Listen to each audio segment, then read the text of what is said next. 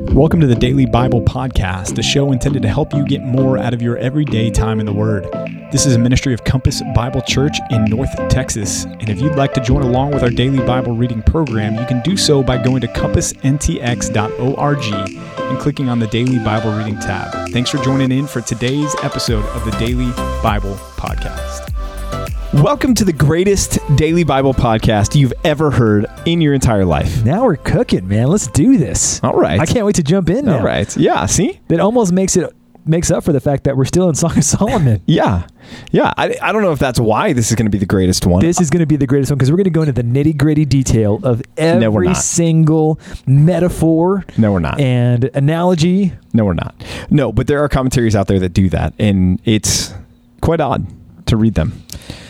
Yeah, you know what? There's a there's a worship song too. You know the worship song, Nope. um, the the sloppy wet kiss worship song. How he loves See, us.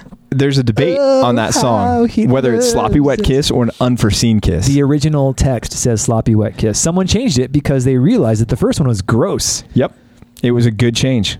I mean, It I was a agree, good but change. the original author wrote sloppy wet kiss. Well. Let the record show. And if you're going to do justice, but by the way, we're singing it this Sunday. Just No, so we're you not. know. We're si- and we're singing the original version No, we're not. just so everybody knows. No, we're not. Hey, uh, if you've enjoyed the chairs that we sit on on Sunday mornings at church, then uh, I Don't hate, get too used to them. I hate to break bad news to you because we've got our own chairs coming. That's right, man. They're they're they're a step above lawn chairs. They are. They are. So it's not going to be like you're you're you're hurting. Yeah.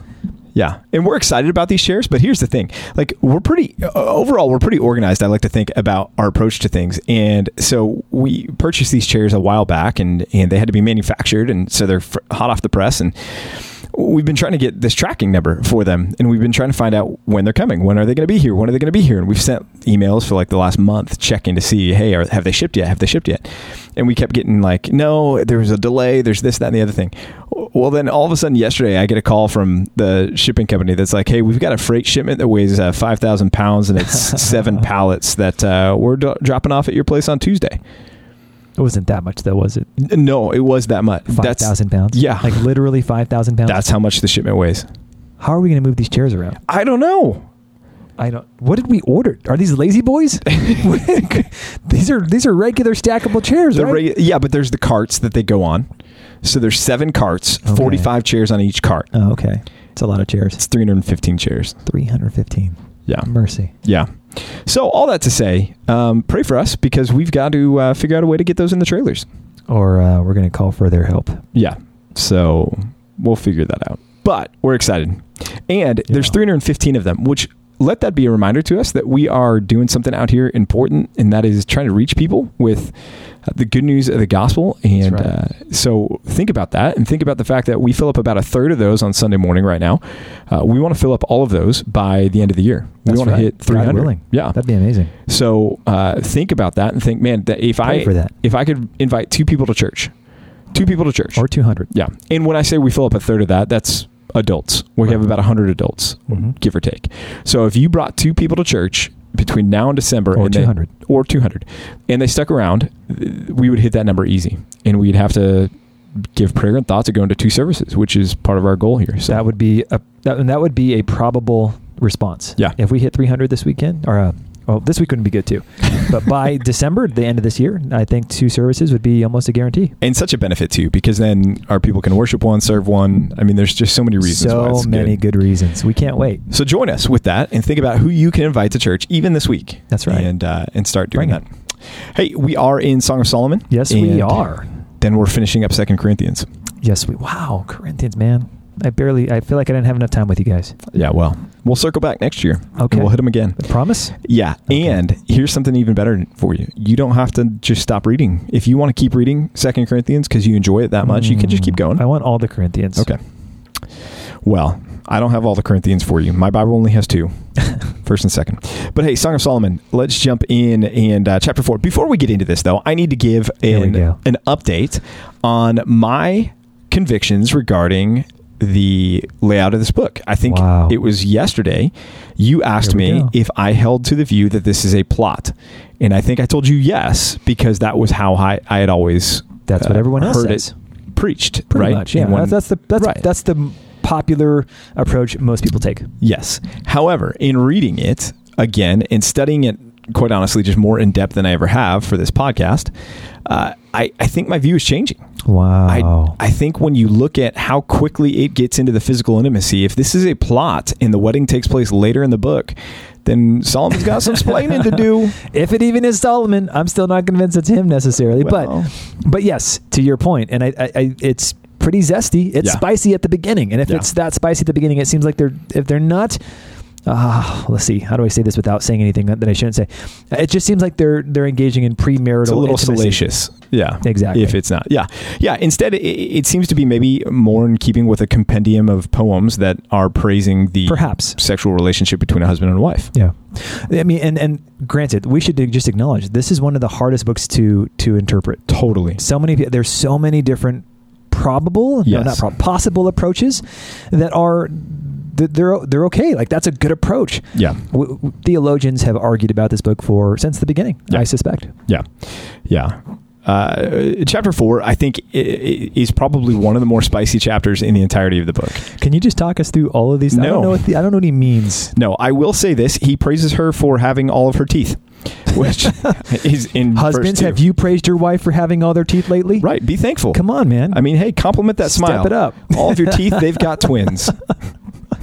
and I suspect they're white too. You know, you can tell your wife, Yeah. "Hey, I love that your teeth are brushed. yeah, yeah, that's a good thing. love that's that a good your thing. breath is fragrant." Verse four: Your neck is like a tower of David. Uh, does not necessarily mean that she had a super long giraffe neck, but uh, it was probably referencing power and dignity and uh, Could have been sleek. and splendor. It could have, yeah, it could have been long, Strong but uh, neck, you know, nice yeah. long neck. I, I, I don't want to go too much more in detail with these You're just gonna lines. skip verse five, aren't you? Um, I'm going to jump over verse five. Yeah, Uh, it's pretty straightforward. It's I, pretty I don't know. straightforward. I don't know. Fawns, the gentleness. I read about gentleness, and uh, you, you're breathing heavily. I'm just going to let you go on I'm this not. one. I'm not. I'm just okay. So Yep. I did read. I did read. Okay. Fawns, gentleness. Um, I, I mean, I read about this. These okay, things. so you read about it too. Then I'm just saying. Okay, Yeah. it, maybe someone didn't read about it. Uh, gazelles, fawns, gentleness, youthfulness, all the above. right. He's praising your body, He's pra- basically. this Well- is John Mayer's "Your Body Is a Wonderland." I, Before that's what I was saying, man. You're Right. like, no, we're not going to do that. Well, Can we sing it now? no, we can't. do- We can't sing. it. We got We can't sing the it. afternoon. anyways, he's expressing a, a desire he wants to be with her, and he wants to be with her physically. He's consumed with passion for her and for her body, and he's praising her body as he goes through here. And it's it's uncomfortable to eavesdrop on this, but it's not an uncomfortable concept between a husband and wife in the right context. That's a great. That's a great point. You know, it does feel a bit uh, voyeuristic. Right. So this is interesting because God obviously wants us to read this. It's in Right. his. It's in His works. Right. Uh, why does He want us to read this then? I, I- I think to give permission to remove some of the taboo of the enjoyment of the sexual union Mm. between a husband and wife, I think this book gives us permission to enjoy our spouse and to uh, to not feel shame about that or embarrassed about that or like there's something wrong with that. And so I think there's helpfulness in that. And that's so interesting because uh, there was periods in our Christian history where people were like super prudish about this. Mhm. Uh, it's like, hey, if you're going to do this, you can only do this for the sake of having kids. And it seems like God is giving us permission not just to have it for the sake of having kids, but to have it for the sake of enjoying it, Right. enjoying the act of it, and enjoying your spouse, Right. and, and loving the one that you're with. Right. Right. Uh, Verse 9, you have captivated my heart, my sister, my bride. You've captivated my heart with one glance of your eyes, with one jewel of your necklace. I- I- I Read a, a commentator that's, that paraphrases this by saying, He's telling her, I'm, I'm crazy about you.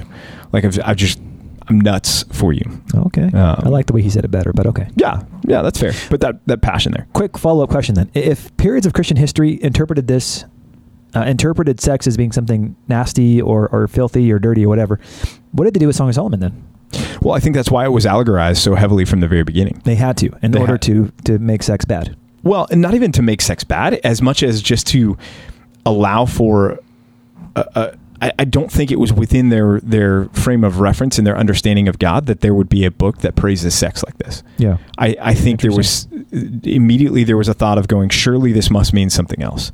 For it to be included in the canon, this must be spiritualized. We have to make this completely about God's relationship with Israel or Mhm. God's relationship to the church. Interesting. Yeah. Um, And so I think that's why it was immediately allegorized for so long. And and and honestly, the allegorization of this passage is the older interpretation of it.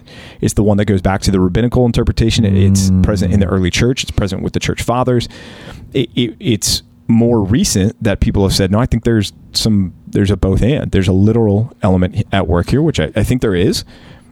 You bring up a great point, Pastor Peter. Um, some people will quote the church fathers, the early church fathers, as being particularly authoritative uh, insofar as their interpretation was in somehow uh, authoritative. It carried greater weight than our interpretation today. Why is that wrongheaded? I, I think it, it it carries the proximity to the the writing of scripture into the, the the authority of scripture into being close to the writing of scripture. So just because they shared a proximity to those that wrote scripture means that somehow that their teaching on scripture held a greater weight than ours does. It's it's a it's a e- even in, in some Protestant circles, it's it's a little bit of a, a variant of apostolic authority Mhm. that you look at the Catholic Church, and one of the reasons why the Catholic Church today puts so much weight behind what the Pope says is they believe that they can trace the lineage, and they can't, but they believe they can Mhm. trace the lineage of the Pope all the way back to Peter. Right. And they're saying there's there's a there's a handoff of apostolic authority from Peter all the way down. I, I think sometimes we errantly view the Church Fathers that way. Well, because the Church Fathers were discipled by the original apostles, they share apostolic authority, and so we should trust what they say on equal footing with Scripture. Instead of saying no, well, let's let the text help us understand and help the be informed by the text on what it has to say. And there's been a lot of teachings that have crept into the church. For instance, in, infant salvation is primarily defended even by those adherents to it through church fathers and not primarily through the text because the text doesn't, Doesn't support clearly it. support it Right. right? At best implies a potential, but even there, I don't think that's the right handling of the text. And so they appeal instead to church fathers. Mm. And it's it's a danger zone for us. The church fathers did a lot of good, but the church fathers weren't inerrant and nor were they authoritative in their writings. Yeah, and that's uh, it's so interesting too because if you look back over the church, the course of church history, you see that Scripture, uh, when it's when it's in its proper place, it, it, it does help us build doctrines and Yeah. guard against false teaching. I mean, there's so many times where you see the church gather together to say, "Let's hammer out this teaching," like with Arianism being one of the first and, and greatest threats to our church, uh, to the church itself. When the church came together to hammer it out, they went to the Scripture. They didn't go to one another and say, "Well, what did Origen say?" Right. and what did someone said they went to the scriptures and scriptures are what helped us to clarify teaching and that's largely what's happened false teaching creeps into the church the church gets together to clarify teaching and suddenly things are clear they work hard to understand what the text says and that's what helps us to grow i mean we're 2000 years now into this and we have a lot of theology hammered out because of the work of these men that we stand on the shoulders of Yep. Yep. One chapter five, starting in verse ten, he resumes the description of her body, and uh, l- let's just put it this way: he drifts south on her body as far as his description goes, and that's what he spends time focusing on in the remainder of chapter four. There, uh, before getting into chapter five, any anything specific you wanted to comment on in that section? Uh, I, um, well, okay, so it's unclear exactly what's happening in chapter five when it comes to okay. If we're looking again at the, if there is a plot here, Chapter five or chapter four? oh, sorry, were we chapter four? I was just saying the rest of chapter four is what I was Oh, referencing. my bad. Yeah, I agree. Chapter five is muddy, man, and you mentioned this book's hard to interpret. Chapter five is a great example of that. I thought you went to chapter five. Yeah, my bad. Oh, Waco, north wind, come, O south wind, blow upon my garden, let its spices flow. Yeah. I think there's enough ambiguity in there, planned a- ambiguity by the author, I suppose, to, to not be again salacious or to be too e, Yeah. ex- exciting in the in the wrong way. But uh, I mean, seems like okay. There's some there's something going on there. Yeah. Yeah. Yeah. Intimate things going on. Intimate things happening. yeah. Chapter 5, uh, verses 2 through 8, this scene where she's searching for her beloved. This is where it gets it gets hard. It gets difficult. What is what is happening? Here? Right, because there's the question. Like earlier in chapter three, she Is had a she- is dream. she dreaming again? Right, Is she dreaming? Is she awake? Uh, most of the commentators I found believe that she's awake, but then there were differences of opinion whether or not is she literally being abandoned. Is this a, another metaphor for the sexual relationship? Why are Is- the watchmen abusing her? Who are the watchmen? Who are they? Right. Why are they? I, I mean, interpretations vary so widely on this, and it's so and and what's so hard. A lot of times, when interpretations vary widely on a text, you can kind of look at a group of of expositors or commentators that are of your tribe, Yeah. so to speak. Say, what do they theologically. say? Yeah, and say, okay, I, I, these guys are all agreeing. I think there's wisdom and an abundance of counsel we can trust. I think I think this makes the most sense It's a mental shortcut. here there, it- it's all over the map It is. there's not a there's not a clear leading voice on what this passage means Mm. Yeah, and I guess that's uh, that, that goes to show that uh, as much as we do know, there's still so much we don't know. Yeah. Things that when we go to heaven and we see Jesus face to face, I'm sure we're going to have to. I mean, I don't know if we're going to have time with him one on one. I I would like to think so. Right. Um, but certainly, I, I want to have some clarity about the Song of Solomon. Right. It's like, help me understand this. Right. Where, where did we go wrong on this? Give us the clear teaching on this. It's stuff like this, where I, I'm humbled. I'm humbled. We have ton of a, a ton of theological education, and we're still scratching our heads saying, Yeah. "What's Song of Solomon chapter five about?" Yeah. that just it's laughable and humbling at the same time. Yeah, and and I know that's maybe frustrating to you listening to this. Maybe you were thinking, ah, finally, I'm going to get understand what chapter five is about. I, I- I think the general pr- premise here is there there was an, a disruption to their union. There was a disruption to their Yeah. their relationship here. That's fair. That then is uh, is the Resolved. relationship is resolved and it's resumed towards the Reconciliation. end. Yeah, and so again, I think if this is a compendium of, of poems expressing thoughts about the intimate relationship between a, a husband and a wife, I think this is a, a situation where something happened, disrupted the relationship, and yet they came back together. And the the point then would be that love does conquer the the difficulties and trials that can separate couples, and, and therefore love is resilient. Right. Much like the resilient love of God Himself, who pursues His bride despite the fact that she rebels against Him for this or that reason. Right, which is an oversimplification, admittedly, of the passage, and yet it's a, a safe oversimplification of the passage without pressing anything too far. Right. Let's turn to 2 Corinthians chapter 13. Wow. Let's finish up Last Paul. Chapter of Second Corinthians thirteen. Well, finish up Paul in 2 Corinthians 13. Yeah. Right. Right. Yeah, he opens in the book uh, or opens in chapter 13 by saying, Hey, look, I, I- I feel like I'm going to need to come to you again. He, he expressed earlier that he didn't want to come and bring judgment, and yet he's saying now, I- I, I feel like I'm, I'm going to need to. Um, he's, he's saying, Look, y- you seek proof that Christ is speaking in me. And basically, Paul says, Buckle up, you're going to get it um, and uh, and just it's again that reminder that that things are not great in Corinth as as Paul is writing these letters, and then so much so that in verses uh, verse five in particular, and this is a, a familiar verse to to you if you've been around the church for any period of time. He says, "Examine yourself and see whether or not you're in the faith. Test yourselves." Or do you not realize this about yourselves that Jesus Christ is in you, unless indeed you fail to meet the test?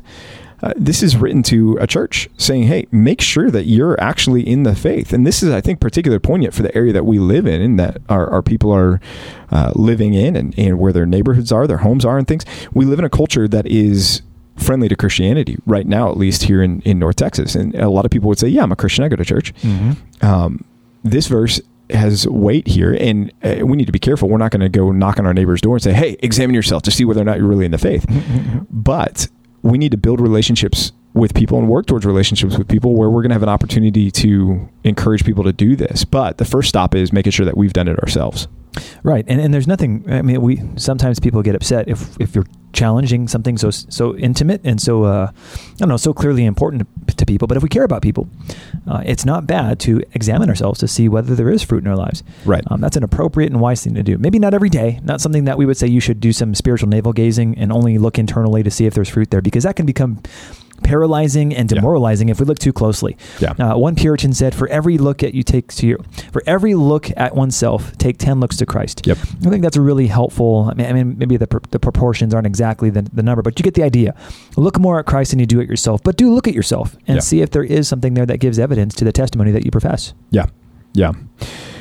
Yeah, well, I love the way that it, it wraps up in verse 11 when he says, Aim for restoration, comfort one another, agree with one another, live in peace, and the God of peace and love will be with you. Lots of imperatives there. restoration, comfort, unity, and peace. I mean, that's his his admonition. That's kind of his l- his closing argument to them, if you will. Um, a, a church that's been fractured by by uh, factionality, it's been uh, fractured by sinfulness that hasn't been dealt well dealt with well. That he opened it up, saying, "Hey, look, this the God of all comfort is here to comfort you in your affliction. You need to be comforting one another, agreeing with one another, living in peace. The God of love and peace will be with you." Uh, just a, a good reminder to this church, but helpful reminder to us as well that this should be our goal with one another in the unity of the body of Christ as well. I was encouraged by verse 10. Um, Paul again refers to authority. Uh, this is the second time now that we've seen in the book of Corinthians, uh, 2 Corinthians, where Paul speaks to authority. In this case, he says, Look, uh, when I come, I don't want to use my authority to, to tear you down. I I can if I need to, but I don't want to do that. In fact, God gave me authority for the very purpose of building you up. Good and godly authority has the intended ends of building up, of supporting and blessing the people that are underneath. So uh, l- let it be seen here that God does honor and esteem authority. Authority, by and large, is meant to build you up, but on occasion, if necessary, it, it does have the effect of also being utilized for chastisement, for Yeah. tearing down as necessary. Yeah. Well, hey, we're grateful for you joining in for another episode of the Daily Bible Podcast. Yes. Congratulations, you made it. The best one ever. Do, do, do, do. Yeah. Probably debatable. No, no. I don't think there's any debate. Okay. Well, hey, we're glad that you joined us. Join us again tomorrow for another episode of the Daily Bible Podcast. See you tomorrow.